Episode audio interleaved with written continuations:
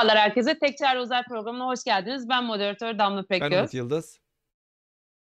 Bugün de uzaydan düşen bilgiler hakkında kısa ama etkili bir yayın için tekrar beraberiz.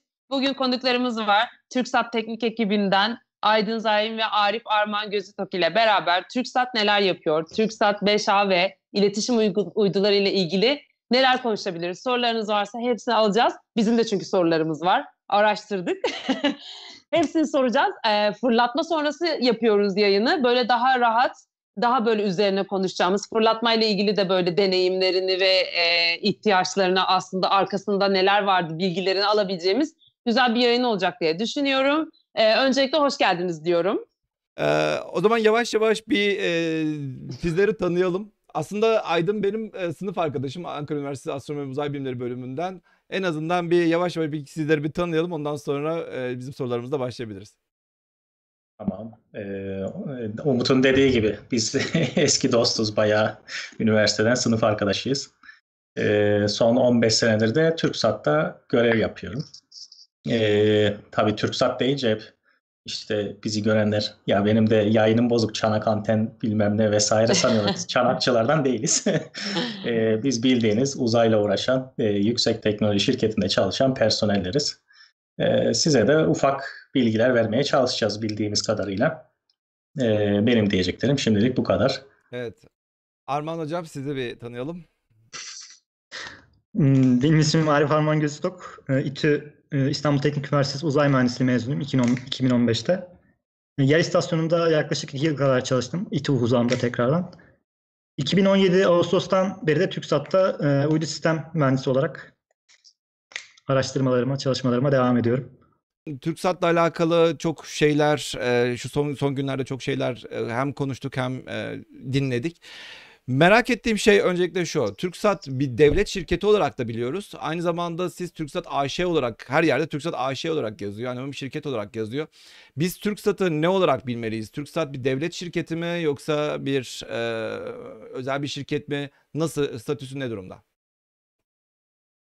Yani TürkSat tamamı kamuya ait e, bir şirket. E, en son biliyorsunuz varlık fonuna e, devredildi. Yani varlık fonu da dahil olmak üzere bakanlık, e, Ulaştırma Bakanlığı'na bağlı devletin bir şirketi.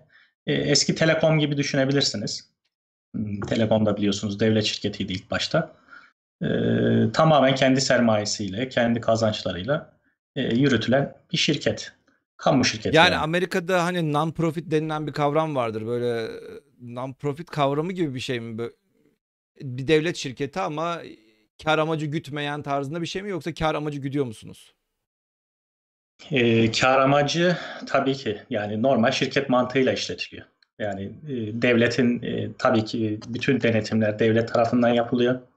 Sayıştay'a tabiiz. Ama e, tamamen kar amaçlı bir şirket. E, kaç kişi var peki orada şu anda? Hmm, en son 1200 civarındaydı. Ama bunun hepsi bu tarafta değil tabii ki. Biz Hı, üç onu soracaktım. Kaç departman? Ee, e, yani ana ana kollara bakarsak uydu, e, bilişim ve kablo. Yani ağırlıklı olarak kablo tarafı tabii ki illere yaygın olduğu için biraz daha fazla e, personel barındırıyor. Uydu tarafında sanırım 150 kişi kadarız. Yani 150 150 arasında personel var. Diğer bir konuda TürkSat'ı biz hep e, hem uydularda biliyoruz bir de yer istasyonu olarak biliyoruz. TürkSat'ın tam olarak e, elim çalış TürkSat'ın içerisinde çalışan insanlar yer olarak mı bakıyorsunuz yoksa TürkSat'ı inşa eden insanlar olarak mı? Nasıl e, bir konumlanmanız var? Örneğin Ar Armağan. TürkSat'ta aslen hani e, uydu tarafı da birkaç direktörlük e, ile birlikte yönetiliyor. İşte bunlardan bazıları uydu programları, bizim işte rektörlük. Bu işte başlıca işte TürkSat uydularının işte tedariği, işte işletilmesi gibi konularla ilgileniyor. Uydu frekans gözlem mesela farklı e, frekans uyduların yine bu payload tarafının operasyonunu yöneten bir birim. Uydu kontrol birimi uyduların işte günlük e, perform verilerini işte kontrol eden birim. Sürekli olarak telemetrik kontrol ediliyor. Yani Ek olarak da yer istasyonları direktörlüğü var. uyduların yerinde duru, dur, durmasını kontrol ediyorsunuz bir taraftan. Yani sürekli yer kontrolü dediğimiz şey bu. Bir de örneğin Evet, TürkSat uyduların- 5'i yap, yapma meselesi kim örneğin? TürkSat 5 olsun, TürkSat 5A, 6, 5B, 6A vesaire. Bu, Bunları yapanlar evet, siz misiniz sorun- yoksa başka bir yerler mi? bu sorumluluğu üstlenen direkt olarak uydu programları direktörlüğü aslında. Hmm. Yani birkaç farklı direktörlüklerle işte e, bir şartname hazırlanıyor. İşte RFD deniliyor buna. RFI pardon. Request for Information. Farklı e, uydu üreticilerine bu raporu sunuyorsunuz. Hangisi en iyi teklif verirse üretim işlemleri başlıyor gibi. Hmm. Peki yerli hani yerli ve milli kavram da şu son zamanlarda sürekli e, dolaşıyor ya. Şimdi böyle bir durumda nasıl şimdi örneğin yani TürkSat'ın kendi mühendislerim hani TUSAŞ falan da e, işin içerisinde bildiğim kadarıyla. Yani Türkiye'nin farklı içerisindeki Türkiye'nin farklı e, kurumları da aynı şekilde içerisinde çalışıyor. Yani TürkSat'ın e, o yer istasyonundaki mühendislerin içerisinde yapan insanlar da var mı? Yoksa e, genelde bunlar hep başka yerlerde mi oluyor?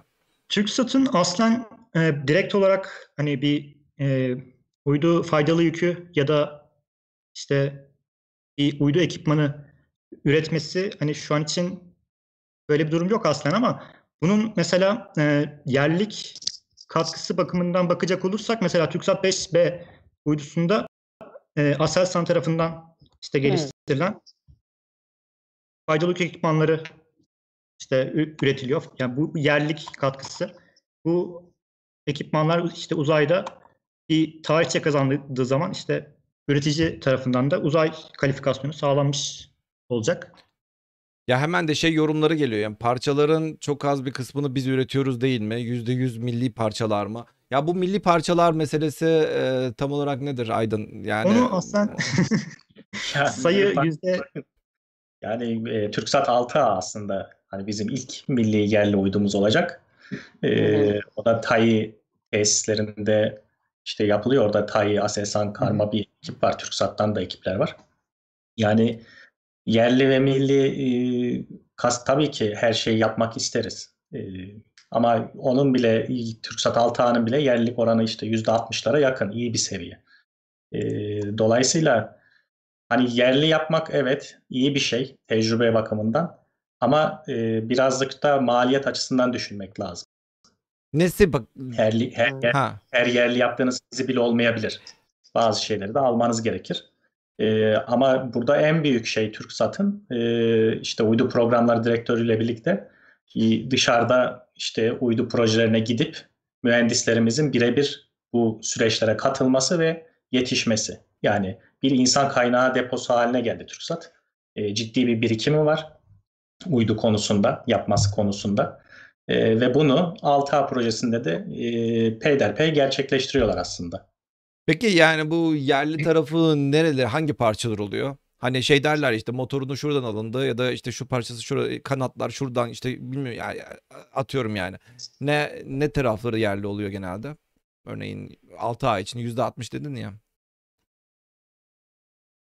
Yani Armağan da bilir belki ama e, payload kısmı bildiğim kadarıyla yani motor hariç e, yani motorlar biraz daha spesifik ama payload kısmı işte anten aç, açıklıkları, kanatlar vesaire onların hepsi enerji kısmı özellikle. Güneş enerjisi panelleri de Ee, mi? yerli taraftan. Ee, yani şöyle Aselsan biliyorsun e, enerji konusunda aslında batarya sistemleri konusunda bayağı etkin. Ee, hala e, işte askerenin bir sürü tesisini vesairesini hallediyor. Yani aslında benzer teknolojiler biraz daha uzay ortamına uygun hale gelecek şekilde planlamalar yapılıyor.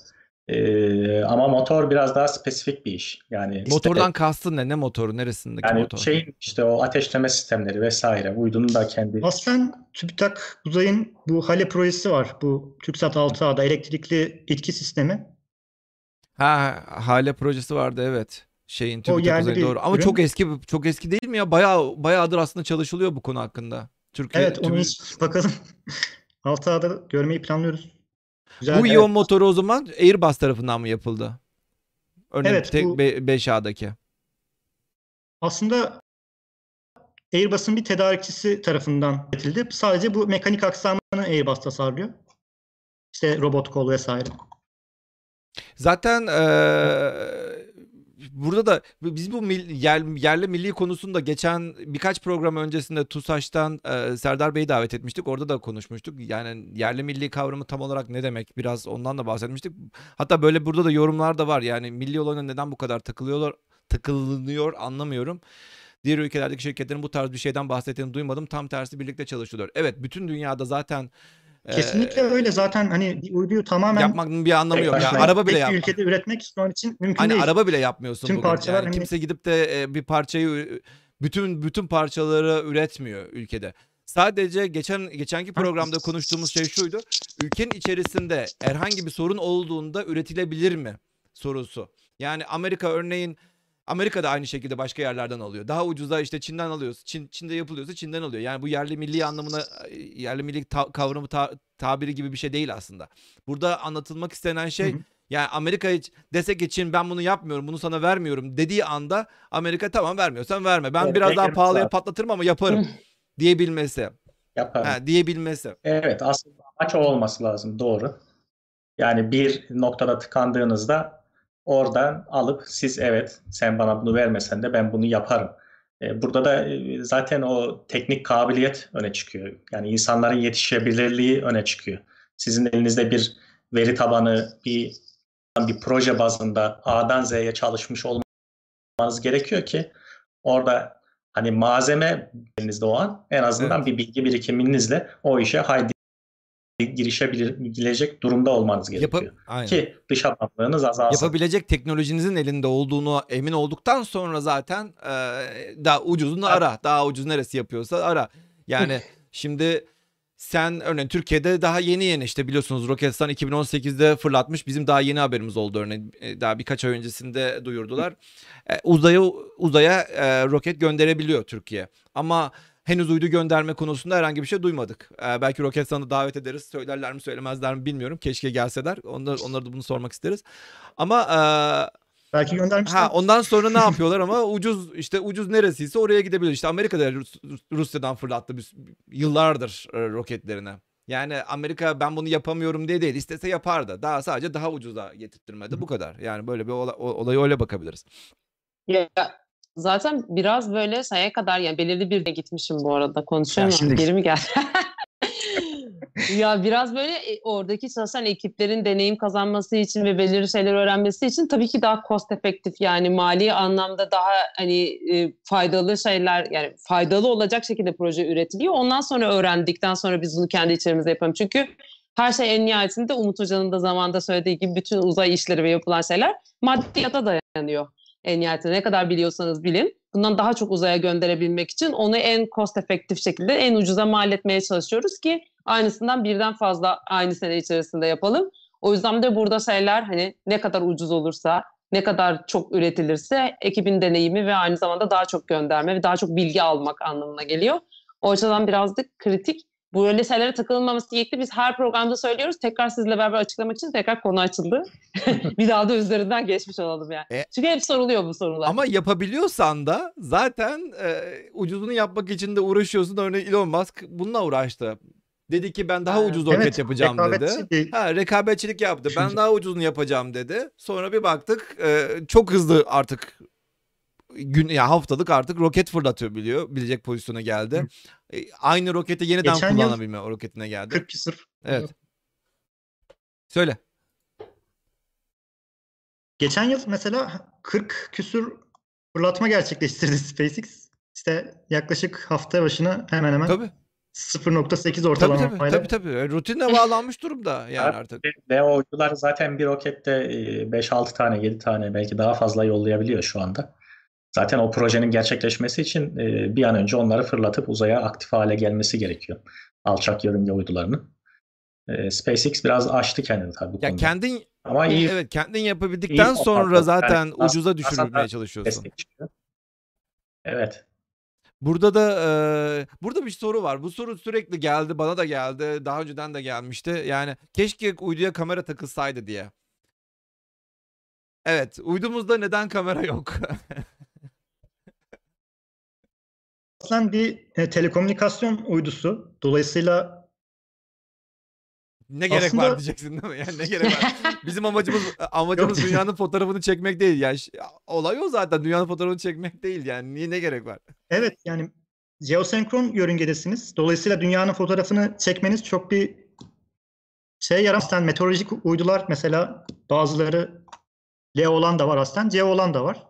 Jeosenkron yörüngede hani bir meteoroloji operatörü, meteoroloji hava durumu vesaire gibi bir operatör mesela bu tarz bir spektrometreye ya da kameraya ihtiyaç duyabilir ama telekomünikasyon uydusu göndermek Ve ona kamera Amaçlı- takmanın bir anlamı yok. olunca evet Bu çok e, bu çok şey yapılıyor. Yani özellikle tabii yani e, Hilal sormuş ama Hilal öyle bir insan değil ama yani özellikle düz dünyacılar tarafından da çok şey yapılıyor. Ya bir kamera takın da biz de inanalım falan tarzı. Bakın arkamda dünya var ve yuvarlak. İlla ki kamera takın. Niye kamera takmıyorsunuz? İşte NASA zaten yalan söylüyor. İşte ise Türk e, Türk'ün kendi uydusunda niye kamera yok falan diye böyle şeyler var. Neyse bu saçmalıkları zaten çok e, takmanın bir anlamı yok ama kamera takılmaması olayı zaten e, senin de dediğin gibi ya zaten gerek yok. Artı boşu boşuna ekstra risk oluşturuyorsunuz. Yani Aynen, elektrik harcayacak, yani. elektrik harcayacak yani e, boşu boşuna yani gereksiz bir şekilde senin e, riskini artırıyorsun. Başka bir elektronik parça takarak riskini artırıyorsun vesaire vesaire. Yani gerek gerek e, gerek yok bu, bu tür şeylere. Evet. O zaman e, şu şey sorusu vardı burada. Yani TürkSat'ın isimleri neye göre veriliyor? Özellikle işte TürkSat 1 ile başladı. Ondan Evet. sonra 1A, 1B, e, ondan sonra işte C'ler falan işte. E, ondan sonra 2 Neden 2'ye böyle geçildi. oluyor? Ondan sonra 3 4 ama hepsinde bir A, B, C'ler falan var. Neden bu, bu şekilde? İsimlendirmenin bir esprisi yok aslında. Yani sıradan Yani e, ikiz uydu fır, Bir- bir mantığa göre değil mi? Mesela 1A'dan sonra hani aynı genelde işte yörüngeye geliyorsa 1B deniyor. İşte 31 dereceye ilk gönderilen uydu patladı mesela işte fırlatma esnasında. Hı hı. Ondan sonra gelene 1B dendi. Ee, 2, 2'den evet 3'e niye geçti? Yani iki zaten tek bir tek bir uyduydu. tek bir Ee, uydudu. Evet, iki Böyle A yedeği dendi yoktu ama ya da ne iki bileyim, aslında iki? A. Evet 2A. Ha İki, o zaman iki. şöyle bakabilir miyiz? Şimdi 1A, 1B, 1C vardı. 1A zaten e, düştüğü için patladığı için e, Yörüngeye yörüngeye gidemediği için aslında A A olan B olmuş oldu. Bir de C'si var. Yani 1A, 1B, 1C var. 1A zaten yok. 1B, Evet. 1C aslında bir- A ve B olacak ni- niteliklerde. Yani aslında C de aslında A'nın yerine. ha, iki sanırım. tane aynı uydu yapılmıştı ve aynı uyduyu gönderdiler diyebiliriz o zaman. Zaten Evet. 2A'dan bir tane var. 3A 3A var. Ondan da bir tane var değil mi? 3A'da 3A'da tek. tek, 4A, 3A, 4B 4A, var. 4B. Şimdi 5A, 5B var. Yani şöyle olan yani eş, eş zamanlı hani başlatılan projeler A, B şeklinde gidiyor. Ee, tek olanlar A şeklinde gidiyor diyebiliriz. Band genişliğinde falan mı fark oluyor onlarda? Ne- genel olarak fark nedir? Uydu ömrü. Yani A galiba biraz daha genel işte broadcasting ve biraz daha işte yüksek kapasiteli genelde. Geçmişten mesela 4A 4B mesela bu şekilde. 5A 5B'de de yine buna benzer bir şey var aslında. evet 5A KO band varken işte 5B'de K band da olacak. Ee, 4A'da da aynı şekilde. Ee, sadece KO band varken e, 4B'de K band da var üstünde. Yani açıkçası hiç biz de düşünmedik yani proje isimleri sadece bunlar. Ee, o Ya, şekilde isim. Aradan mes- zaman geçince e, biz buna işte ne bileyim e, şimdi gidip de 4 4C de demeyelim diyorsunuz herhalde. Şunu 4 4A 2014'te fırlatılmış, 4B 2015'te fırlatılmış. 15'te. Yani aradan 6 Altı sene geçti. Gidip de şimdi 4C yapmayalım diyorsunuz herhalde. Çünkü zaten teknoloji de değişti. İyon motoru falan Evet. takıldı. Artı 5G'ye geçilen bir döneme girmek üzereyiz. Evet. Bir de ek olarak platform olarak da farklı. Mesela Mitsubishi'nin e, DS 2000 platformu 4A 4B. 5A 5B'de Eurostar 3000. Hmm. Airbus'un geliştirdiği bir platform. Burada Hmm. İşlemcinin gücü farkı falan mı Evet, ben var? de onu Böyle bir yorum var burada. İşte- İşlemcinin gücü nedir demiş Israrla de yani. soruyorlar işlemcinin gücünü de ben de onu. İşlemcinin gücü nedir yani 5'tir. Ne olacak? Ne, hayatında ne değişti? İşlemcinin Pen, Pentium falan. Yok yani. İşlemci aslında çok güçlü değil. Evet, genelde güçlü olmaz bu tür şeylerde. Sadece space qualified olması önemli. Yeter ki uzayda daha önceden test edilmiş bir çalışmış olması gerekiyor. Senin cep iPhone'u gidip de uzaya gönderemiyorsun. Gidip de böyle çok süper gelişmiş yeni bir teknoloji uzaya gönderemiyorsun. Böyle bir olay e, yok yani Evet. uzay konusunda. Zaten burada e, şey soruları da var. İnternetimiz ne zaman hız- en hızlı bir şekilde bedava olacak diye sorular da var. İnternet evet 5A'nın tam olarak görevi nedir? O, esas oraya gelelim. Evet, oradan soracaktım. Ne bizde? Ne uydu tam olarak? Yani 5A e, tabii ki ana hedef olarak e, yine broadcast uydusu yani TV yayıncılığı ama K-band'dan data hizmeti de kullanabilecek e, biraz daha geniş bir kapsama alanına sahip mevcut uydulardan. E, Kuzey Afrika tarafını falan da kapsayacağız inşallah. E, ve tabii ki en önemlisi 31 derecedeki boşluğumuzu, yörüngemizi e, uydu atarak e, tekrar garantiye aldık. Orayı biliyorsunuz Ya- I2 I2'nun yasaları var. Belli bir süre orayı e, boş tutmanız gerekiyor. Yani maksimum bir süresi var. 2 yıl gibi. 2 yıl içinde bir uydu atmanız gerekiyor. Ya da farklı yöntemlerle oraları kullanmanız gerekiyor. İşte kiralayarak vesaire. E, biz onu şu anda e, 31 dereceye uzun zamandır boştu. Uyduyu getirdik ve 30 senelik bir e, ömrünü daha uzatmış olduk o yörüngenin. Yörüngeyi o zaman bu gü- yörünge haklarının güvence altına alınması tam olarak ne anlama geliyor? Niye niye biz böyle bir dert yaşıyoruz? Niye böyle 31 derece? Şu 42 derece anda- örneğin bize yetmiyor mu? Niye örneğin bir de 31 dereceyi alma ihtiyacı hissediyoruz? Bu işte birkaç Türkiye'ye atanmış birkaç tane yörünge var aslen. İşte 42 derece bunlardan bir tanesi, 50 derece bunlardan bir tanesi, bir de 31 derece bunlardan bir tanesi. Öncelik olarak sizin ım, ülke olarak bu yörüngelere uydu gönderme önceliğiniz var. Dolayısıyla frekans hakları da size ait. Mesela farklı bir ım, mesela NIP-KU örneğini falan verebiliriz bu noktada. Yeni KU band mesela ilk defa TürkSat 5A'da kullanılabilecek bir frekans. Bunu mesela eğer bu or- 31 derece e, doğu boylamına bu uyduyu göndermeseydik mesela bu sene o em, ITU'ya başvurmuş olan yaklaşık binden fazla paper uydu var. Bunlardan bir tanesi belki bizim Türkiye'nin mesela frekans haklarını, yörünge haklarını başka bir Hmm. yani bir 15 süre 15 yıl ya da ne bileyim belki daha fazla bir süre Al, Onu alıyordur ve kap- yapıyorsun kapatıyordur. gibi. Ya ufak tefek uydular bile alabiliyor diyorsun aslında. Yani küçük küçük uydular bile o o hakkı alabiliyorlar. Yani geo yörüngeye çıkabilen aslında haberleşme uyduları genelde ya da meteoroloji uyduları. Bunlardan herhangi bir tanesi Hmm. Başvurduğu takdirde alabilir aslında. Eğer oraya o noktaya Sahibinden gibi böyle alan var ve orada yörüngeler için şey mi konumda? Aynen, Pazar yeri gibi burası boşluk kalmış biz alalım ama onun yerini gibi. Hemen çöküyorlar. Böyle bir alan var. Çok ilginç bir şey böyle Yok, düşünmemiştim. Uzay Yani sonuçta orada- falan diye Ha. düşünüyor insan. Oralar koordinasyonu çok uzun sürüyor. Yani o hakkı kazanmak çok zor. Ee, artık yani uzayda bile iğne deliğiyle yer arıyorsunuz. Yani yarım derecelere Aa, düştü farklar. 0-3 derecelere düştü. İşte o uyduların birbirine enterfere etmeyecek şekilde çalışması ve o hakkı almak e, çok uzun. Yani e, ben Umut'a da paylaşmıştım. 1960'larda uydu sektöründe işte e, 8-9 tane ülke varken şu anda 180 tane ülkeyle koordinasyon yapıyorsunuz. Ya ve bu süreç çok uzun. 7 sene, Evet, 8 çok sene süresi. Artık Ya ben e, şahsen en azından ITU ile alakalı çok e, zaten benim e, şu anda çalıştığım alan a, iletişim olduğu için e, derin uzay iletişim olduğu için ITU ile de alakalı işler de biz de yapıyoruz.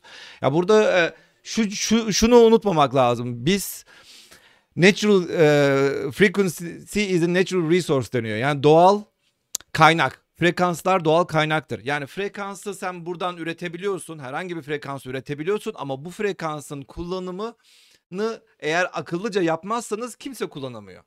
Herkes bir şekilde e, frekans üretebilir. Örneğin elektromanyetik zaten bu değil mi? Yani sonuçta sen e, Aynen, bir demirin bir demirin çevresine şey e, bakır bağla bir elektrik alanı üretiyorsun ve böylelikle aslında bir şey üretiyorsun. Yani bir e, bir şekilde bir şey üretebiliyorsun. Ve bunun gibi de herkes artık e, frekans üretebilecek, bir şekilde bir e, verici üretebilecek pozisyona gelmiş durumda bu zamanda. Örneğin bu şu gördüğünüz geosta- ge- geostationary yani yer sabit yörüngelerin 35.786 kilometre yükseklikteki bütün uyduların listesi.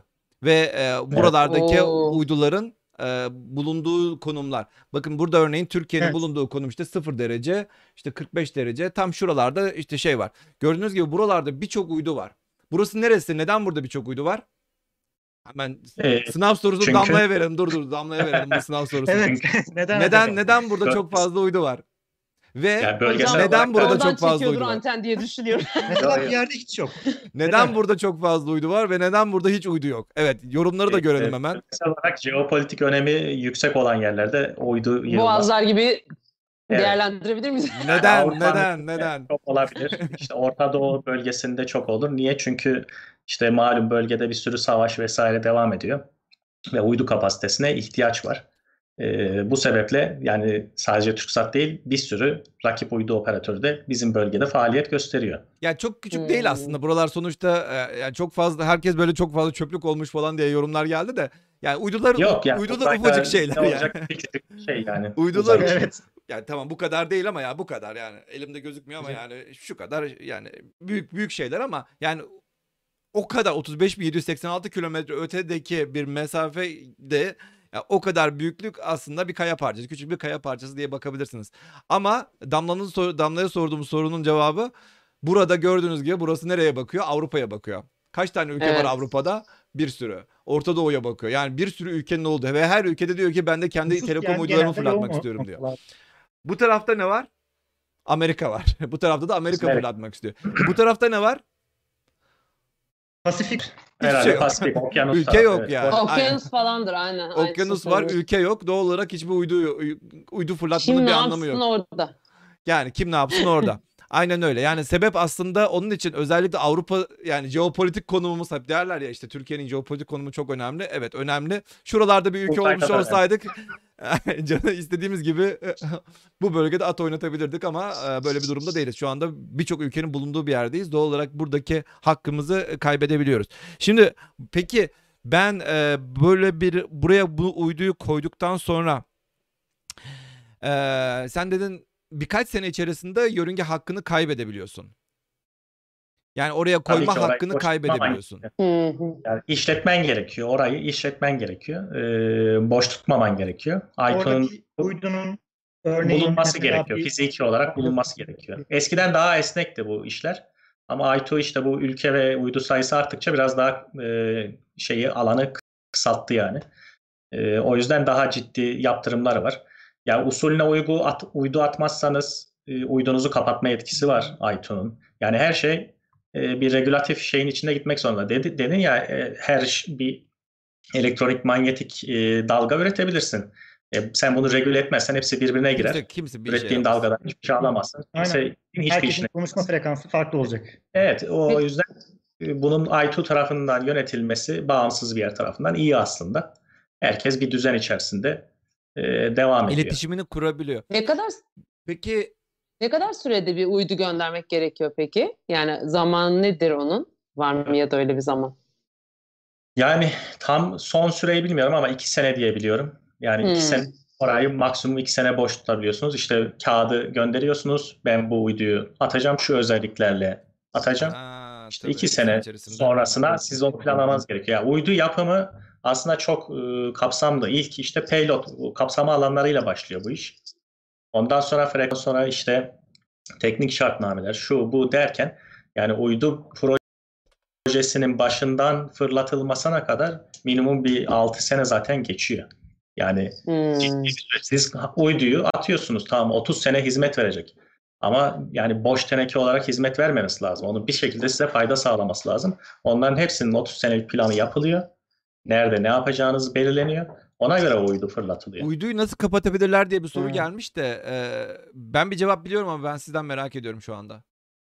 Yani şöyle e, en son Ni- Nijerya'da mı bir Afrika Nijerya'nın ülkesinde Komsat evet yani kapatıldı. Ülkeler şikayet ederse alt- aşağıdan e, baskılanır uydu. Hani kendilerine uyarı yapılır, kapat denir. Kapatmazsa aşağıdan uydu baskılanır frekansla. O bir şekilde kullanılmaz hale getirilir. Yani Ha şey e, Jammer- gönderiyorsun. Jammer gönderiyorsun sürekli. aynen, aynen. Vay. Aynen. E, Ne sebep dertleri neymiş onların niye kapattırılmak zorunda bırakıldı? E, çünkü yani usulüne uygun yapmazsanız, hani bildirimlerinizi düzgün yapmazsanız ve onay almazsanız diğer ülkelerden e, maalesef öyle şeyler olabiliyor. Anladım. Diğer diğer tarafta anti jamming uygularsa ne olacak diye soru gelmiş. Arkadaşlar anti jamming uygulayabilmen için senin e, herhalde jam yaptığı frekansı bilmen gerekiyor ki sen de ona Tabii. uygun bir anti jam yapman Yani o gerekiyor ki e, bir sürü frekanstan jam yaparsan herhalde şey olmaz. Artı zaten Yani o- şey değil mi? E, e, sen sonuçta zaten bir tane freka ya birkaç tane frekanstan zaten şey yapıyorsun. Böyle radyo ça- Tabii, kanalı gibi kanal değiştirmiyorsun. Sana zaten bir tane de frekans. yapabilirsin. Adamın transponderında gezici de yapabilirsin. Ya da Frekans yerde, yapılabilir. yerde de gezici frekansı sağlayabilirsin. Geminin bir tanesine koyarsın. Dolana dolana onu Doğru. imkan bulamaz yani. Ha ama e, uy- uydunun uydunun elindeki bandwidth dediğimiz şey sonuçta sabit. Onu gidip de uzayda kimse değiştiremeyecek. Yok. Ve sen de zaten onu biliyorsun. Uydunun üzerindeki Tabii. ekipmanının Ay, kaç frekanslarda olduğunu biliyorsun. Ve doğal Tabii. olarak o frekansların o frekanslara e, bombardıman eden bir frekans gönderdiğinde e, yapılabilir. Ha, Öyle diyorsun. Evet. ha, kör etmiş oluyorsun. Aynen öyle. O zaman devletler Starlink uydularını engelleyebilir. Abi hiçbir devlet yetmez ona. De o- Starlink uydularını 12 bin tane engelleyen uydu. devleti satın Yani. alır. Elon Musk der ki uydularıma dokunamazsınız der. Hindistan gibi füze yollarsın falan yok arkadaşlar öyle füze yollayamazsınız. Öyle bir şey. Öyle bir olay yapamazsınız. yapmışlar. Şeyden dolayı değil teknik olarak yapamazsınız. Hindistan'ın yolladığı füze zaten 300-400 kilometreye gitti. Bunlar 35 Evet. 786 Alçak yörüngeye kilometrede. gidiyor sadece. Ya bunların Yani bunlara ulaşmanız oraya kadar ya imkansız. Zaten oraya gidene kadar. e, roket bile atmosfere çıkınca bırakıyor uyduyu. Uydu kendi kendine yani neyle hangi neyle vuracaksınız yani? Hangi teknolojiyle? Hangi teknoloji? Onu vurmanız imkansız. Öyle bir şey yok. Sadece oraya başka bir uydu fırlatırsınız. Ya aynı masrafı yapıp başka bir uydu fırlatırsınız. Aynı aynı bölgeye. Ondan sonra onunla çarpışmasını sağlarsınız. Ey, e, Kamikaze yapar. Bilardo gibi hocam bu nedir artık buradan da yani tutturmaya o çalışmak. da Ona harcayacağı eforla başka bir şey yapsın o bence. da saçmalık olur zaten uyduyu canım da yani. O da tam- tamamen saçma bir Yani. olay olmuş olur. Evet imkansız diyelim geçelim bu konu hakkında. E, Komplo teorileri üretmeye gerek yok şu an. Peki e, bu o, o aradaki e, hatta şu fotoğrafı yeniden göstereyim. O bu aradaki şey iki uydu arasındaki şey ne kadar? Yani iki uydu arasında ne kadar boşluk olabiliyor? Yani e, bilmem kaç binlerce kilometre mi yoksa e, yani örneğin 30 örneğin iki tane uydu 31 Aslında frekansa göre değişiyor bu. Kaç kilometre? örneğin Türk Türksat'a hangi yakın hangi uydular var?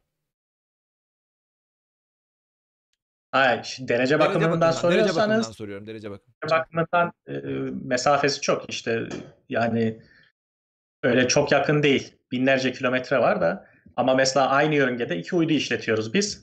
E, 42 derecedeki 4A ile e, ş- e, 3A'nın mesafesi ne kadardır Armağan tam olarak? 42 derecede iki tane uydumuz var şu an. 3A ve Hı. 4A. Onların arasında yaklaşık işte günlük bir salınım farkı olabilir. İşte 0.5 derece kadar. O da CO Ark'ta hemen hemen bir 600 600 küsür kilometreye falan denk geliyor 600 olması lazım. kilometre. Çok Ama yakın geldi içerisinde- bana ya. Uydular 8 çizdiğinden işte sürekli değişiyor. 8 çizmesi ne- Hmm. ne demek? Yani günün işte 12 saati ekvatorun güneyinde, 12 saati de ekvatorun kuzeyinde seyahat ediyor. Zira zaten Ha. Ya bir pencerede tutuyorsunuz. eğim açısı yörüngenin işte ekvatorla yaptığı açı tamamen sıfır değil. Yani 0.005 olabilir. Dolayısıyla bir salınım yapıyorlar yani. O 0.1 derecelik kontrol kutusu içinde. şey var zaten yani birbirine yakın Hmm. frekansta Manevra- yakın frekanslardaysa sonuçta e, doğal olarak birbirlerini etkilerler ama birbirlerinden uzak frekanslardaysa etkileme imkanları zaten yok. 42 derecede şu anda önündeki notlara bakıyorum Yani da evet. evet. 2000 Türksat 2A ha 2A 2016'da bitmiş. Türksat 3A hala çalışıyor, 4A hala çalışıyor, 4B hala çalışıyor. Ee, ne çalışıyor değil mi? Dördüncüsü, dördüncüsü de 6 ay sonra çalışacak. O zaman şu anda 4 tane uydumuz ol- olmuş olacak. Ee. Evet. 6 ay sonra varınca. Peki bu arada başka soruları da şurada benim başka sorularım vardı da. Şey vardı bu arada te- tekrar soruyor. 8 çizmeyi anlamadık diye soruyorlar. Onu bir tekrar Ha. anlatabilir Bir, misin? bir- Ee, y- 12 saat boyunca e, ekvatorun kuzeyinde, 12 saat boyunca da ekvatorun güneyinde hareket ediyor. Bunun sebebi e, yer, yer istasyonundan bakıldığı zaman işte uydunun bu eğiklik açısının yani yörüngenin bu ekvator düzlemiyle yaptığı olan işte kestiği açı bu tamamen sıfır olmuyor hiçbir zaman. İşte dünyanın perturbasyonları olsun, diğer cisimlerin perturbasyonları olsun mesela ayın gibi.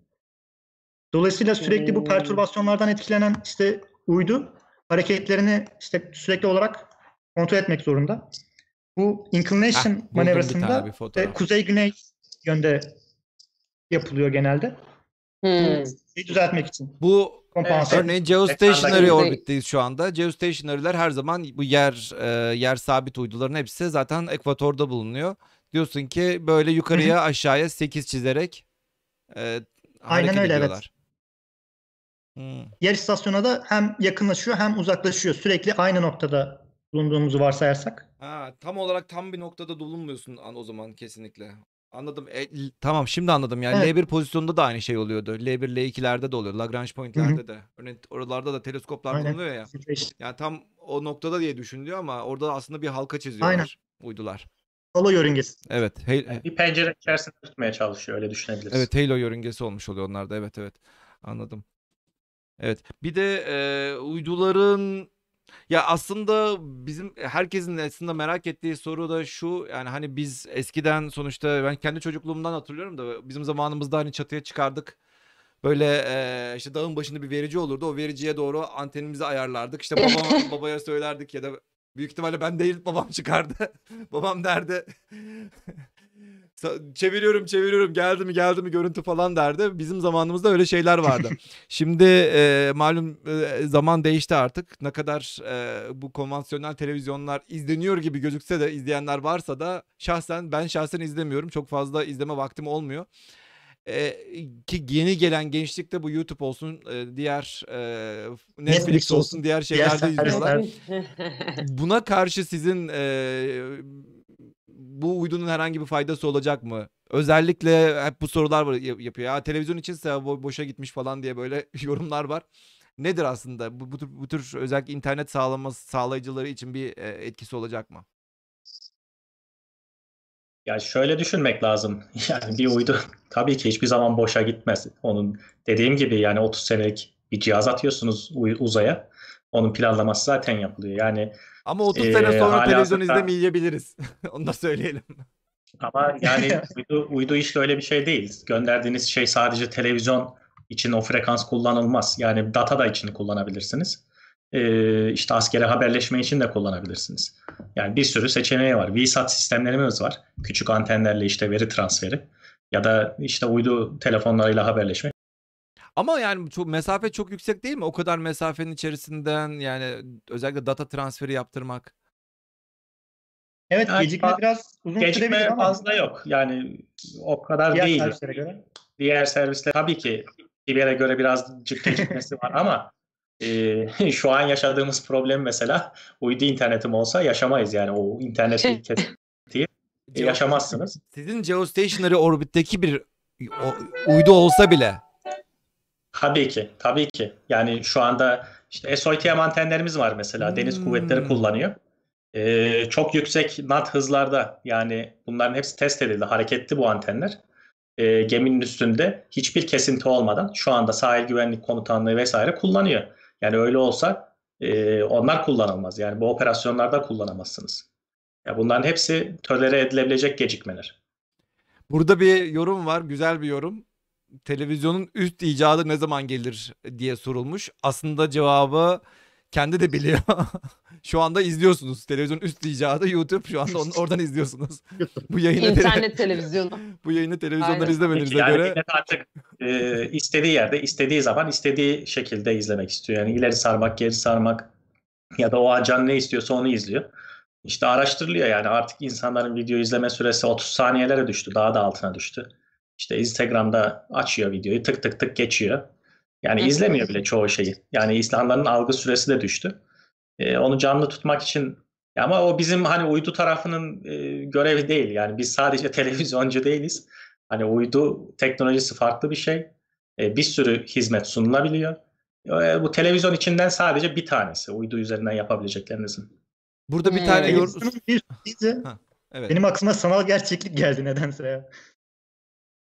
O kadar Bir hızlı o olarak kadar mı? hızlı iş yapabilecek mi? Yani Starlink'ler çok yakın olduğu için ben e, Starlink'lere en azından daha fazla e, veri Hı transferi hı. daha veri transferi hızı daha fazla olduğunu emin ol, eminim de yani bu kadar yükseklikten daha yavaş gibi olur gibi geliyor da. Burada başka bir yorum var da Olabilir, uyduyu acil durumlarda kurumlar arası uydu iletişimi için kullanacakmışız. Doğru mu? Altyapısı hazırmış diye bir soru gelmiş. Acil, Acil durumlar durumlarda. Acil zaten- durumlar için yani zaten e, kullanılıyor. Yani şu an bütün uydularımız zaten acil durumlar için kullanılabilir. Acil durumdan kasıt ne bu arada? Ne tür acil durumlarda kullanabilirsiniz? İşte deprem olur, işte ne bileyim e, sel olur. İşte hani işte Biliyorsunuz, yani kurumumuz bir de bu 15 Temmuz'da ciddi bir saldırı aldı. Yani e, en çok bomba bizim oraya atıldı. İki tane arkadaşımız şehit oldu. Hmm. Bunun önemi çok büyük. Yani e, iletişimi kesselerdi o akşam belki ben bu akşam karşınızda olmayacaktım. Yani çok yani o yüzden yani uydu üstündeki şey e, yapabileceklerinizin kabiliyeti çok fazla. E, tabii ki e, birçok kurumun uydu üstünden çeşitli bağlantılar var. Yani bunlar burada dile getiremeyiz ama var. Hı hı. Yani özel Şöyle bir Ha, Hı, söyle. pardon. Söyle. Yok soru vardı da onu soracaktım aslında bu konuyla bağlantılı olduğu için. Ee, sadece haberleşme üzerine mi yoksa keşifler üzerine de bir şeyler, gelişmeler yapmak için çalışıyor mu TürkSat diye sormuşlar da ben de onu sorayım dedim buradan bağlantılı olarak. Keşiflerden kasıt ne? Ya bilimsel keşifler mi? Keşif. Bilimsel keşif. Evet evet muhtemelen Derin öyle. uzay keşifleri. Ya yok bilimsel, Bilimsel keşif keşif uyduları yok. daha farklı kategorilerde. Yani bilimsel keşif uyduları farklı. Kamerası bile yok Onların- arkadaşım. Nasıl olsun? Yani onların kamera yörüngeleri bile takmamışlar. farklı, farklı oluyor. Yani yörüngeleri bile e, Farklı. eliptik değil de biraz daha farklı bir yörüngede dönüyorlar.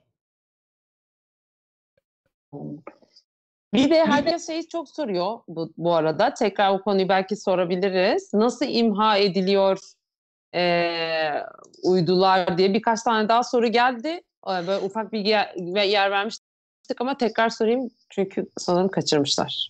Evet, imha Yani Şey şeyi bittiği zaman. edilmiyor. evet, siz buyurun. Haberleşme uyduları aslında zaten e, imha edilmiyorlar. İmha, imha edilseler uzayda zaten ciddi bir kütle yani haberleşme uyduları yaklaşık kuru ağırlıkları minimum 2,5-3 ton. Dolayısıyla hani bu kütleyi uzayda imha etmek ciddi bir devreye yol açıyor. Yani geostationary yörüngede. Dolayısıyla bunları genellikle işte mezarlık or- yörüngesi dediğimiz işte 250-300 kilometre öteye taşıyoruz. Daha yukarıdaki bir yörüngeye Evet. taşınıyor. Yani üst yörüngelere taşınıyor. Evet. Üst yörünge yani taşınan yörünge e, bu sefer orası dolacak mı falan diye deniyor da Olmaz. dolmaz arkadaşlar. Orası zaten yani çok uzaktayız ya. Çok çok çok uzaktayız. Yani dünya üzerinde bak, düşünsenize Samanlıkta yani, toplu iğne kadar yer kaplamayan şeyler yani. O yüzden kesinlikle. hani uzay devasa bir yer. Öyle bir şey yok. Yani, yani yeter Yani- ki üstündeki son yakıtı kaçırmayın. Ondan sonra üst yörüngeye gönderebilirsiniz. Yoksa Hiç öyle e, bir şey oldu mu? Oldu. Ya yine bir Afrika kökenli bir ülke gitti çarpa çarpa Amerikan uydusuna çarptı. Aa, E, başına büyük dert aldı yani. aa çok ilginçmiş. Çarpa çarpa, Çarpa şey çarpa. mi yaptı yani? Uzayda da kaza yapmazsın.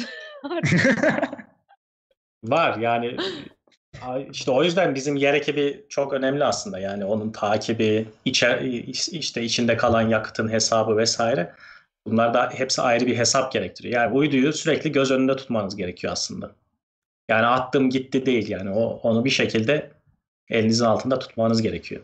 Ben e, aslında şu fotoğrafı şunu Evet. koymayı unutmuşum. En başta göstermemiz gereken bir şeydi. Ya geostationary dediğimiz yörüngeler her zaman şu gördüğünüz ekvator düzleminde Ekvator olur çizgisinde. ve tamamen bir ülkeye e, ülkenin hızıyla aynı hızda dolanır. Yani dünyanın dönme hızıyla aynı hızda dolanırlar. Şu kilometreyi Evet, ben özellikle yönünde. kafadan atmıyorum ya da özellikle TürkSat'a ait bir ait bir e, sayı değil. 35.786 kilometre sayısı çok özel bir sayıdır. Bu bu kilometreye, bu uzaklığa attığınız hangi cisim olursa olsun dünya ile aynı hızla döner. Tekerlek gibi döner. Şu gördüğünüz tekerlek gibi döner. Aynen. Yani Biz hani 300-400 kilometreye atıyorsunuz örneğin şey e, gözlem uydularını ya da e, Uluslararası Uzay İstasyonu 400-450 kilometrede doğal olarak 90 saniyede bir dünyanın çevresini bir kere dönüyorlar. Ama bunu bu aynı şekilde değil işte. Bu dünya ile aynı hızla dönmüş oluyor. Daha uzağa atsan daha da yavaşlayacaklar. Yani dünyadan ne kadar uzaklaşırsan Evet. daha da yavaşlayacaklar. Ve daha fazla yakıt gerekir o zaman dünyayı yakalaması için. O da fizibil değil. Hmm. Şu an e, sadece işte pencerede tutmak ve Şu an bilimden faydalanarak aslında bir takım tasarruflar yapılıyor. Tabii ki. tabii ki. Burada şey sorusu vardı da alt, neden 6 ayda gidiyor diye bir soru var. Fırlatmanın neden 6 ay sürdüğünü, fırlattıktan sonra neden 6 ayda o yörüngeye ulaştığını e, soruyorlar. Buradan basınca gidemiyor musunuz? Yok aslında. olmuyor. Hocam şöyle dümdüz gitse. Aslında kimyasal e, itkiye sahip uydular 10 günden az bir sürede hani yörünge slotuna erişebiliyor. Fakat Hmm. işte elektrikli itki biraz daha düşük bir kuvvet üretiyor. İşte çıkış gücü olarak çıkış. Sizinki de bu şekilde parking orbitle İşte gidecek aslında- değil mi? Parking yaparak gidecek bu şekilde. Yavaş yavaş gidecek değil mi? Yörüngesini genişlete Bu- genişlete. evet sanırım evet ama yine bu, bu tarz bir Ben bunu Wikipedia'dan aldım bu şey değil görüntüyü. ya. Bunun yok. Bunu Wikipedia'dan benzer aldım. ama Biraz değil aslında. genişletilmiş bir şekilde olarak aldım ama ya ondan ya geniş yörüngeyi genişlete genişlete genişlete gidiyor. Tam şu noktada Evet. yani bu bu tür bu tür e, ya bu en bedava giden bir metotlardan bir tanesi olduğu için. Aynen bu direkt Hoffman transmino- transferi olarak geçiyor. Bu kimyasal uyduların genelde yaptığı bir bu yörünge bizi e, Falcon 9'ın upper stage'ini bıraktığı yörünge. E, Şu yeşil işte olan. Pericisi bayağı düşük. Yok yeşil olan değil. Bu, Ha tam e, şurada bıraktı. Ha. yeşil olan, ha, aynen. Anladım. Evet, Hmm. O aslında Grand Track. Pembeye doğru. Öyle Evet. mi? Pembe. Aynen. Bunun işte pericisi yaklaşık 300 kilometre. İşte bu süper senkron yörünge diye geçiyor. Yani apogisi yaklaşık 55-60 bin kilometre ötede. Bundan bir sonraki e, slide'da işte apogee Apogee periginin ne demek olduğunu da bir söyleyin o zaman önce de unut şey yap. apogee Şimdi söylüyorsunuz. e, gün beri gün öte aslen. En beri en öte. En beri en öte ne da demek onu da söyleyelim o zaman. Şimdi şu dünyanın merkezi olmak üzere şimdi normalde hani bir bir çembersel bir yörünge olmuş olsaydı uydunun yörü, uydunun uzaklığıyla dünyanın uzaklığı bir dünyanın merkezinin uzaklığı her zaman birbirine eşit olurdu. Ama elips bir yörünge olduğu için doğal olarak dünyanın merkeziyle e, uydunun uzaklığı belli yerlerde çok yakın, belli yerlerde çok uzak oluyor. Bunlar bunlara işte apogee Evet. ve perigee deniyor. Yani evet. Yakın Yörüngenin yere en yakın Evet, ve en yakın uzak olan noktaları. yerlere e, perigee deniyor. Uzak olan yerlere apogee deniyor. Tabii bu dünya için. Örneğin güneş için de perihelion, apohelion diye bir şey var. Helium işte hel- helios güneş demek. E, apo peri de işte yakın yakın uzak demek. KSP oynayanlar bilir denmiş. Evet, KSP'ciler yine e, hemen burada e, yoruma geldiler. Evet. Tamam, burayı da anlatabilirsiniz. Devam edin siz. Olur. Bu işte e, ilk yörünge upper stage'imizi bıraktığı yörünge. Bundan bir sonraki yörüngede bu e, apogee noktasında yapılan ateşlemeyi gösteriyor. Ateşlemeden sonraki yörüngeyi gösteriyor açıkçası. Daha doğru söylemek gerekirse. Bunun sebebi işte uydunun işte güneş panellerini tam olarak açabilmek. Zira 300 kilometre pericide bu pek mümkün olmuyor. İşte atmosferdeki sürükleme kuvveti ve atomik oksijen işte mevcudiyeti sebebiyle. Dolayısıyla güneş panellerini tam olarak açıp işte elektrik alt sistemine gereken gücü sağlamanız için daha yüksek bir yörüngeye gitmeniz gerek. Dolayısıyla bu irtifayı pericide yükseltiyoruz. Bundan sonra ise işte iki adet farklı faz başlıyor. İşte bu elektrikli itki manevralarının e, yapıldığı. Bunlardan ilki tanjant faz. İşte Hmm. ikincisi de ataletsel faz diye geçiyor. Onlar da sanırım Şun- şu şekilde şunlara mı diyoruz? 13. 13'ünde. sunumda. Evet. Evet evet. Bu bir makaleden aldığım bir aslen yörünge. Fakat işte bizim hmm, TürkSat 5A'nın konfigürasyonuyla hemen hemen aynı denilebilir. Burada dünya nerede olmuş olacak? Şimdi dünya nerede, uydu nerede? Dünya sıfıra sıfır noktasında aslında. Dünya sıfıra sıfır noktasında. Tam şu noktada dünya var. Evet. Hmm. Tam şu noktada dünya Evet. var. Biz buradan fırlatıyoruz. Sonra ilk bu yörüngeye giriyor diyorsun. Bu yörüngeye girdikten sonra o 35.786 kilometreye ulaştığında yeniden roketleri mi ateşliyorsunuz? Böyle bir e, durdurmak için ya da o yörüngeye sokmak için. O noktada evet kimyasal 2 nokta 2 ve 3. numaralı thruster'ları çalıştırıp bu yörüngeye geçiyorsunuz. Ardından işte solar paneller tamamen açılıyor. İşte robotik kollar tamamen işte elektrikli itki yörünge itki manevraları konfigürasyonuna geliyor. Aa, Ardından- güneş ener- enerjisine hiç ihtiyacınız olmuyor o zamana kadar sizin. Siz de 6 ay boyunca nasıl bir- ne yapıyorsunuz? Nasıl nereden elektrik harcı alıyorsunuz iletişim yapmak için? İşte bu asıl işte bu manevraların temelinde yatan kısım işte bu apogee transfer firing ATF diye geçiyor. Bu ATF'yi gerçekleştirdikten sonra solar panelleri tam olarak açabiliyorsunuz. Hmm. Önceden ne yapıyorsunuz? 6 ay boyunca nasıl, na, na- O zaman- neyle önceki- yiyorsunuz? Bu 6 ayda 6 aydan önce aslında bu sabah yapıldı sanırım. Açılmış olması lazım. Evet. Yani şu an Ha şu an açıldı. ya, ya konfigürasyonun işte yapılıyor olması lazım ya da şu an açılmış olması lazım aynen. Teorik olarak. Ha ben o zaman yanlış anladım. Ben oraya ulaştığında yani o, o- Yok aslında zaten şu yörüngede işte kırmızı olan yörünge diyebiliriz. O yörüngeye ulaştıktan sonra. Bu yörüngeye ulaştıktan bu sonra manevra açılmaya gerçekleşti. başlıyor. Ha, anladım. Zaten dünya buradaydı. Bu yörüngeye ulaşıyor. Ondan sonra tekrar buraya şu noktaya geldiği anda roketleri ateşleyip bir ondan manevra sonra daha yapıyorsunuz. Yaklaşık 530 kilometre bir periciye erişip ondan sonra full deploy ediyorsunuz e, solar panelleri. Evet arkadaşlar burada e, ben ben e, küçük bir özür dileyeceğim o zaman. TürkSat'la alakalı TürkSat'la beraber yaptığımız ilk e, programda, dünkü programda ben bunun bu şekilde olduğunu tahmin etmiyordum. Yani TürkSat'ın bu şekilde fırlatıldığını tahmin etmiyordum. İlk gösterdiğim şekildeki gibi döne döne döne döne kimyasal yakıtlardaki gibi Yok, o direkt olarak ki- kimyasal Evet, e, buradan Türk halkına özür dileyerekten e, gerçekten. Ama Hocam. bu programı bir hafta önce yapmamanın da işte zararları. Yoksa ben öyle anlatmazdım. evet, demek ki öyleymiş. Peki şey gibi bir soru sormuşlar. Oraya giderken mesela yolda herhangi bir cisimle denk gelmeyeceğini nasıl ayarlıyoruz diye sormuşlar. Ayarlamıyoruz. Ayarlıyor musunuz? Var mı öyle? Ben var mı öyle bir bilmiyorum. şey? Ben Çetin Aslında- yalancısıyım. Evet. Bu manevralar süresince işte NORAD, bu North America e, Ranging and Detection kısmında işte Tuline elementler genelde paylaşılır. İşte herhangi bir risk oluşuyor mu oluşmuyor mu? Manevra yapmadan önce bu doğrultuda herhangi bir çarpışma riski var mı yok mu? Bir conjunction analiz yapılır, yapılabilir ya da işte durumu gö- öngörebilmek açısından. Ama bunu da yanlış anlaşılmasın. Bu bil- sadece yoksa- bilinen ve e, takip edilen cisimler için geçerli. Yani bunun içerisinde Yani zarar verebilecek Yani mikrometeor değil aslında evet. zarar Yani onları verebilecek takip etmek çok zor.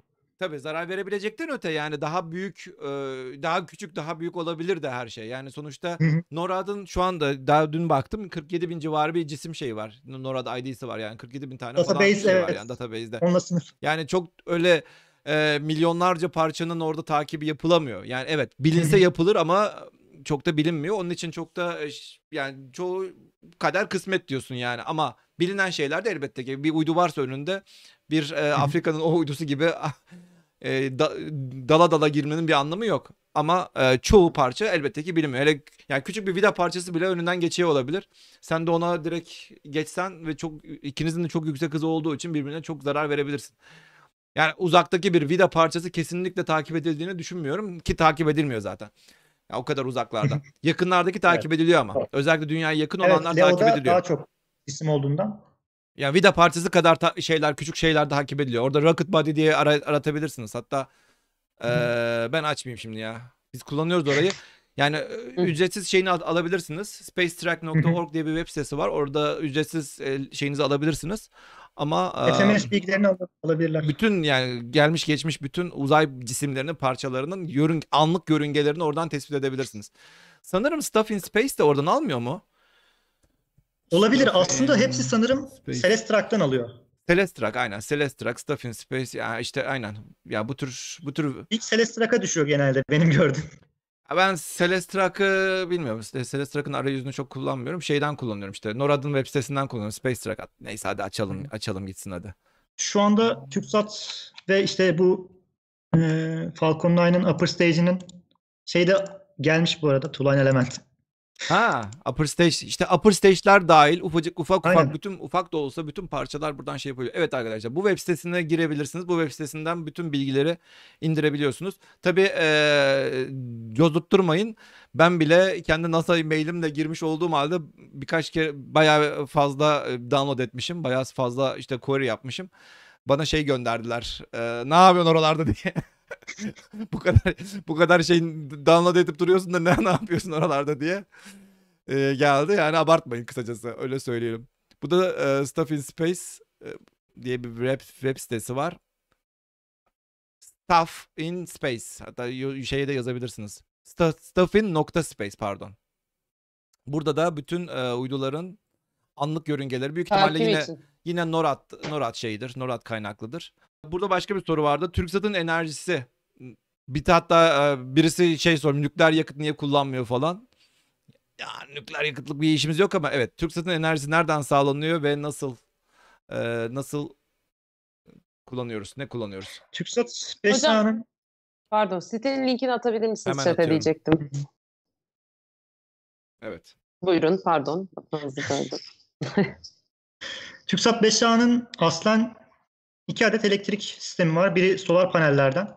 İşte galyum arsenit solar hücreleri kullanıyor.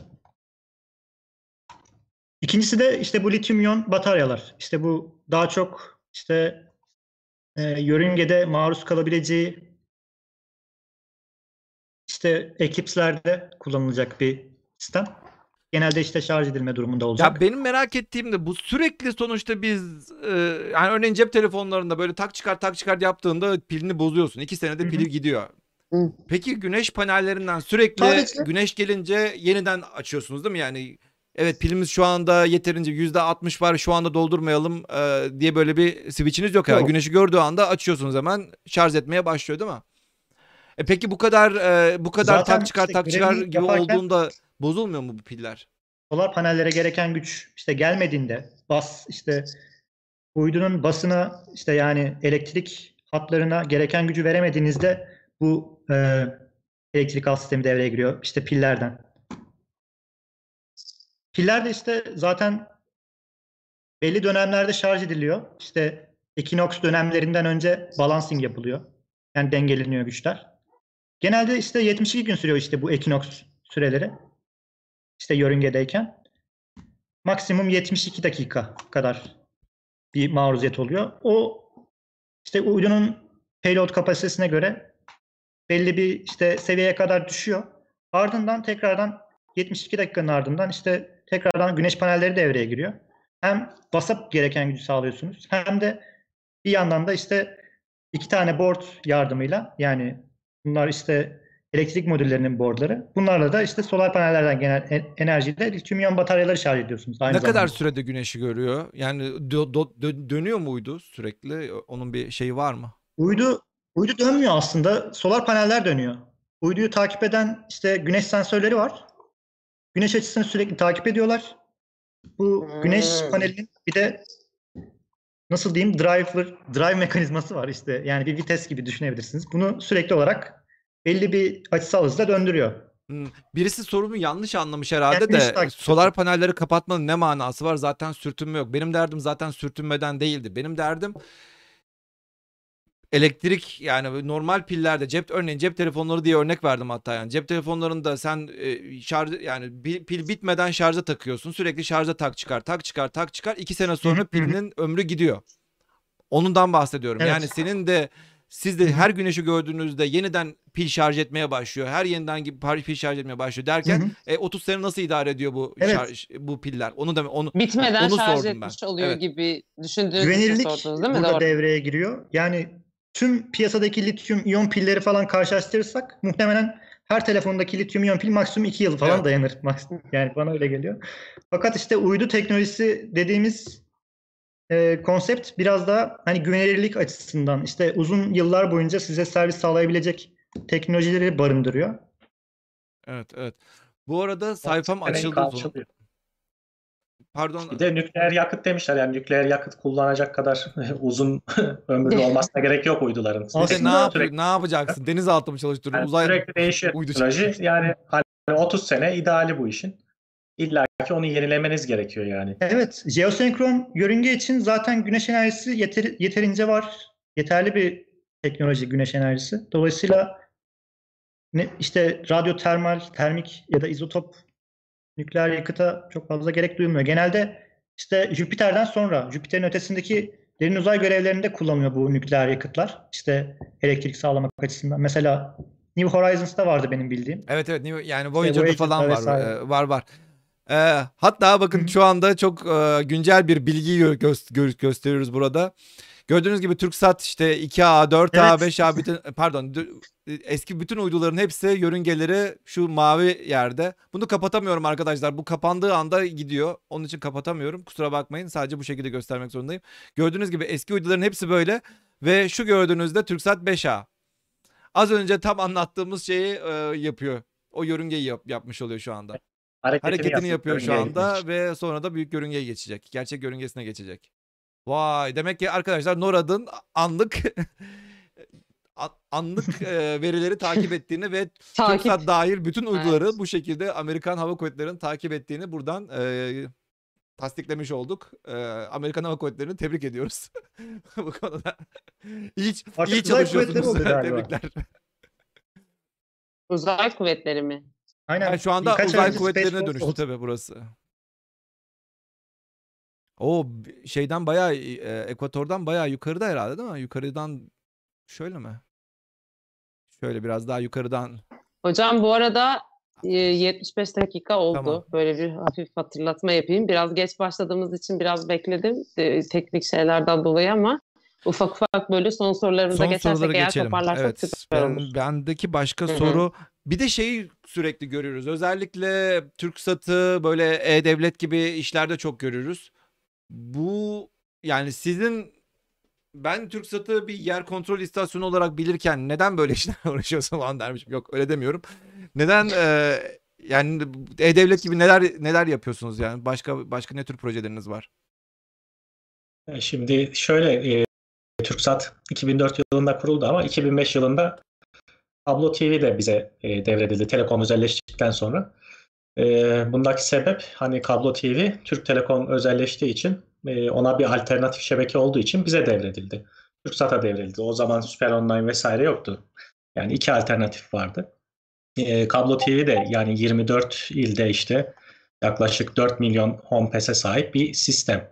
Onu da yürütüyoruz. Ee, ondan sonra işte daha sonra bilişim hizmetleri e, alanında işte e-devletin bize verilmesiyle birlikte o hizmetler de devreye alındı. Yani e-devlet e, kapısı TürkSat'a devrildikten sonra özel bir yasayla o hizmetleri de vermeye başladık. İşte bilişimin belgenettir, arşivnettir bir sürü hizmetleri var. FKM'leri var. Ya onları da veriyoruz. E, böylece üç bacaklı bir e, şirket oldu. Tabii ki bütünlük içinde yürütülüyor ama aslına bakarsanız üç farklı şirket gibi öyle yürütülüyor. Hepsinin farklı bir ekolü var. Hepsinin farklı bir e, iş yapma tarzı var. E, biz de uydu tarafında işte e, devam ediyoruz. Bu aslında şirketin farklı bölümleri diye bakalım. Yani örneğin sizin gibi mühendisler illaki o tür işlerle uğraşacak diye bir şey değil. Onlarla uğraşmıyorlar. Örneğin onların yazılımıyla onlar uğraşmıyor değil mi? E, tabii ki. Yani hepsi farklı sektörlere hitap ediyor. Sektörünüz Yani farklı olmuş oluyor. Yani bir holding gibi yani Evet, aslında holdingin farklı. içerisindeki ayrı 3 tane şirket. Ayrı ayrı departmanlar gibi. Hı hı. Örneğin Covid takibiyle alakalı bir iş yaptınız mı? Covid'lerle e, bu tür bir Covid takibiyle bildiğim kadarıyla bizim bir bilişimdeki bir arkadaş e, Covid Vigiler diye bir şey yaptı, bir sistem yaptı. Yani e, orada kırmızı mırmızılı küresel şekilde Covid'i anlık olarak işliyordu oraya. LinkedIn'de falan çıktı ama tam sitenin ismini bilmiyorum. Ama şirketsel olarak hani kamu e, şirketi olarak öyle bir hizmet yapmadık. Hmm. Hı. Bir de e, son sorulardan e, uydu neden SpaceX'ten gönderildi Ben- diye bir soru var. Evet. Yani tercih. Sen daha Yani ucuza bir yapıyorsan senle de göndeririz. Yani bir evet yani şimdi hani yapılıyorsa bu fizi, fizibilite çalışmaları yapılıyor. Uydu bir şirkete yaptırıldı. Fırlatma zaten ayrıca kompleks bir iş olduğu için uydu yapımıyla ilgisi yok. Belli başlı firmalar var dünya çapında. İşte bir önceki Proton'la gitti. İlk uydular işte Thales'le gitti. E, Ariane roketleriyle. E, bunda da tercih SpaceX olarak tercih edildi. Yani tamamen tercih ve şartlarımızı sağlamasından dolayı. Hmm, Baş... Şöyle bir soru gelmiş. 5B ile birlikte internet hızında değişiklik olacak mı? Bizde gündelik hayatta hissedilebilir bir fark yaratacak mı diye bir soru var. Yani e, 5B'de ciddi bir internet kapasitemiz olacak. Yani K-band üstünde. E, hız bakımından yani hızdan kasıt nedir ben bu Türkiye'dekileri anlamıyorum yani. Daha da Bu, hızlı. işte bu. İşte bu. Ne Çok yapacaksın? daha hızlı. Skype'ımızın sürekli geliyor beklenti olması. nedir? Evet, 100 megabit de alabilirsiniz. Yani ne ne bakacaksınız? Yani download mu yapacaksınız? Evet, onu karşılar. Bizim canlı Yani yayınımıza bir bağlandığınızda bir son kullanıcının bütün Şöyle isteğini bir karşılar. internetimiz kopmasın istiyoruz mesela. O olur mu? Şöyle sürekli bir Skype'te gidip gelmeden. Yani bu şu andaki yaşanan mesela e, fiber hatlarındaki ya da işte dış saha dolaplarındaki o fiber hatların yoğunluktan kaynaklı. Bu saatlerde bir yoğunluk varsa e, kullan bu şekle geliyor. Ama uyduda mesela aynı bu şekilde havuzdan da kullanabilirsiniz. E, Tek bir transponder'ı da kapatacağım diyebilirsiniz. Tamamen son kullanıcının maddi güç transponder'ı kapatacağım deyin. Verin güzel bir para. Size hiç kesilmesin yani. Arkadaşlar. Uydudaki kesintisizlik oranı %99.9. Bence cevap şu. Arkadaşlar internetiniz yavaş değil. Siz fakirsiniz falan. Böyle bir olay Para var. olsa. Acımasız Para- gerçekten. Parasını verdikten sonra herkesin interneti hızlı geliyor. Aynen. Evet. Hocam tekrar tekrar sorulduğu için şeyi de sorayım. Elektrikli itki sistemleri hakkında bilgi verir misiniz diye tekrar tekrar sorulmuş. Tabii. Ben de artık Evet. Bu elektrikli e, itki sistemi aslında e, bir elektrostatik kuvvet prensibine dayanıyor. Yani bu işte gazın kullanmış ol, e, olunan gaza göre değişiyor aslında bu. İşte mesela bu iticilerde xenon gaz, gazı tercih edilmiş. Fakat farklı işte gazlar da tercih edilebilir. Asal gazlar genelde tercih Argon evet. ediliyor. Evet. Bunları işte iyonize etmek daha kolay. Genelde işte gaz halde bulunan moleküllere göre. Hem işte kütleleri fazla. Dolayısıyla e, ağır bir kütleyi uydudan atınca daha fazla hız kazanıyorsunuz. Bu da bir doğru orantı. Bu aslen işte e, bobinler yardımıyla manyetik alan oluşturuluyor. Manyetik alan içerisinde ve elektrik alan içerisinde e, anottan verilen işte gaz, xenon gazı, e, bu katottan verilen elektronlarla işte kimyasal işte e, tepkimeye giriyor. Yani xenon bir elektronla e, nasıl diyeyim? Zen, evet, Xenon atomu bir elektron xenon tepkime, atomu evet, elektron tepkimeye elektron giriyor ve bir i- tepkimeye itki girdiği oluşuyor. zaman- Evet. e, xenonun aslen son yörüngesindeki bir elektron koparılıyor. Yani iyonize oluyor. Xenon artı haline geliyor. Dolayısıyla anottan atılıyor. Bu da bize bir itki olarak geri yansıyor. Bu aslında çok yeni bir teknoloji değil.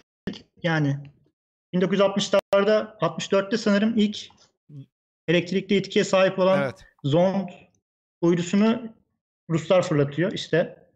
Fakat kayboluyor sanırım sonradan. Fakat test edilmiş yani o zamandan Aa, beri şey, yaklaşık Do, 70 do, yakın falan zaten gitti de var. şey de gitti. Aa, bir tane asteroide giden bir tane vardı. Of, Messenger. genellikle asteroidlerde ta- daha çok tercih Hmm. ediliyor. Continuous thrust manevraları olduğu için. Öyle Hayabusa bir vardı. Hayabusa değil yok yok ondan çok öncesinde çok öncesinde. İlk onda test Evet. ediliyor. Hatta bayağı Deep onun bir Space One. belgeseli vardı. Deep Space One evet Deep Space One. Hatta onun bir belgeseli vardı. Bayağı diyorlar ki yani biz biz şu anda yaptık yaptık yapamazsak büyük ihtimalle Hmm. elektrikle bu e- itkinin iyon etkisinin sonu olacak diye e, böyle bir şeydi. Çünkü e, bazen demo versiyon demo misyonlarında eğer başarılı olamazsanız ha diyorlar demek ki çalışmıyormuş biz başka bir teknolojiye yönelelim diyebilirler. Onun için orada bir e, şey vardı. Evet. Ha burada zaten bunun şey varmış evet. Bir iki tane daha slide var 16-17 falan. Dilerseniz onları da Evet gö- gösteriyorum zaten. Xenon atomunun işte iyonlaştırma enerjisi mol, 1 mol başına yaklaşık aşağı yukarı 1000 kilojül gibi bir değere denk geliyor. Yani bu hem diğer asal gazlardan daha düşük bir iyonizasyon değeri Yani dolayısıyla elektronu çok fazla ısıtmamanız gerekiyor. Ye- Yeterince ısıtsanız zaten işte xenon atomunu iyonize hale geliyor. Ee, Hem de xenon atomunun atom numarası çok yüksek. Genelde e, radondan daha fazla tercih edilmesinin sebebi de doğada daha fazla bulunması. Bu şekilde aslen Evet. xenonun tercih edilmesi sebebi. Farklı asal gazları kullandığımızda işte bu plüm rengi değişebilir. Mesela neon olabilir. Neonda mor morumsu oluyor galiba. Hmm. Evet. Argonda, kriptonda farklı oluyor. Argon. Genelde zaten kriptonla işte xenon kullanılıyor. İkisi kullanılıyor herhalde. Evet. Genelde işte Evet. daha yüksek atom ağırlığına sahip olduklarından Evet, evet. hem verimleri daha yüksek hem iki kuvvetleri biraz daha yüksek. Burada bir soru daha var. O soruyu da sorayım da ondan ondan sonra bu stajı soracağım. Üretimde Airbus tercihinin bir farkı oldu mu? Çünkü Airbus'u uzayda çok önde görmemiştik hiç. Ee, Airbus aslında uzayda var az çok vardı ama evet neden Airbus tercih ettik? Daha önceden hep Alcatel e, kullanılıyordu. Thales Ar- Arena Space ile fırlatılıyordu vesaire. Yani neden e, Airbus bu sefer tercih edildi? Bu da aslında teknik işte şartnamenin, kontratın işte ne kadarını yapabilecekler ya da ne kadarını işte gerçekleştirebilecekler. Bunun e, sonucunda karar, karar verilmiş bir işte firma Airbus diyez. Ya Mitsubishi'de falan da vardı önceden değil mi? Sonuçta ya farklı farklı şirketler deneniyor ya da artık ucuz ucuz ucuz da olabilir ya da isteğimize uygun bir şekilde. Evet, o zaman Evet maddi açıdan olabilir işte dediğiniz gibi. o zaman son e, son olarak e, son sorumuzda TürkSat'ta örneğin staj imkanları var mı ya da işte orada e, ne tür insanlar çalışıyorlar illa elektrik mühendisi bak örneğin Aydın örneğin astronomi uzay bilimleri mezunu ama kaç tane örneğin astronomi uzay bilimleri mezunu var orada ya ne tür e, ne tür meslek eğitim eğitimlerden e, eleman al- alınıyor oraya Alır ya, ya TürkSat, e, Kariyer TürkSat diye sitemiz var. E, TürkSat'ın ana sayfasından da ulaşılıyor. Her e, meslekten hemen hemen çalışıyor. Ya, uydu tarafında tabii ki biraz daha elektrik, elektronik ya da havacılık mühendisleri ön plana çıkıyor. Ama e, kablo, bilişim tarafında IT'ci, işte yazılım uzmanları, çözüm mimarları, ne bileyim onlar olabiliyor. Kablo TV tarafında işte e, bu internet, fiber uzmanları, yani o tip teknolojilere hakim e, uzmanlar yer alabiliyor. Yani her bölümden hemen hemen TürkSat'ta var. Evet astronomi, uzay bilimleri Umut Hocam da bilir. Yani bizim jenerasyonun pek popüler mesleği değildi. E, babam çok kızdıydı aç kalacaksın diye. Ama ben bizim jenerasyon mezun olup da aç kalan görmedim. Umut Hocam da bilir. Yani herkes bir şekilde işini buldu. Bir, hatta işte Umut gibi işte bir sürü arkadaşımız yurt dışında da çalışanlar var. E, o yüzden e, bizim bölüm iyidir. E, farklı bakış açısı da getirir. İnsanlara çok boyutlu düşünmeyi öğretir. O yüzden e, eğer seviyorsanız mesleğinizi yani elektronik mühendisi de olabilirsiniz, uzay bilimci de olabilirsiniz. E, TürkSat'a da girme şansınız olabilir. E, staj imkanlarına gelirsek uydu tarafında daha ağırlıklı elektronik haberleşme, elektrik elektronik mühendisleri tercih ne ediliyor. kadar staj yaptırıyorsunuz normal standart o bir aylık stajlar falan mı gibi bir şey mi oluyor? Ya şöyle okulun isteğine bağlı. Mesela Top Üniversitesi e, üç parça halinde dönem. yaptırıyor bildirimleriyle uzun dönemli yaptırıyor. Ne bileyim Bilkent Üniversitesi bir ay yaptırıyor. Yani okul ne kadar istiyorsa. E, ama biraz da o staj yapmak isteyen kişinin e, isteğine, hevesine göre seçimler yapılıyor. E, takdir edersiniz yani bizim gibi kurum az, e, talep çok fazla, eleme çok sıkı yapılıyor. E, ama imkansız diye bir şey değil. Staj her sene yapılıyor. Bir pandemi döneminde bilmiyorum Armağan e, daha iyi bile belki alındım bilmiyorum ama pandemi döneminde e, Açıkçası ben rastlamadım. Ba- bazı e, uzaktan çalışma metoduyla staj yapan Evet. öğrenciler belki olmuştur ama. Ya pandemi dönemi hariç rutin staj programları var yani. Ee, ama sene e, başına gelmeden hani 2-3 ay kala kapanıyor diye biliyorum. Yani ellerini çabuk tutup karar verip e, bir an önce başvurmalar Ne tür gerekiyor. proje yaptırıyorsunuz peki stajyerlere? Ya şundan soruyorum da Stajyer- vaktiyle e, başka bir güzel bir güzide bir kuruma e, böyle çok güzel oralarda staj yap diye böyle Twitter'da bana yazan birisine yazmıştım. Aa hocam bir deneyim meneyim falan demişti ve denemiş ve girmişti staja girmiş. Ondan bir ay sonra hocam bana bir staj borçlusunuz hiçbir şey yapmadım diye böyle bir mesaj da geldi. Ee, hiçbir şey öğrenmedim hiçbir şey de yapmadım diye. Tamam elimde bir staj var ama yani ne yaptırıyorsunuz öğrencilere? Geldiğinde bir şey öğrenme fırsatı oluyor mu? Ya elektrik elektronik mühendisi biri gelip de bizim orada devre baskısı falan yapmayı bekliyorsa beklemesin. Öyle bir şey yok. O an o direktörlükte hangi iş varsa, hangi proje yürütülüyorsa bu teorik de olabilir. Bir projenin e, baştan sona işte yazılması kısmına da katılabilir.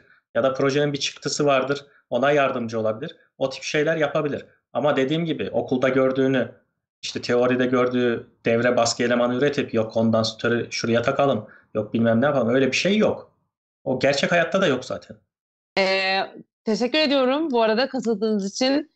Ee, sorularımızın böyle bir kısmını sorduk. Bir- yayın başında da söylemiştim böyle bu süre içerisinde hiç yeterli olmuyor yani. Hep böyle Evet, bir sonraki gelmişti. yayına kalacak.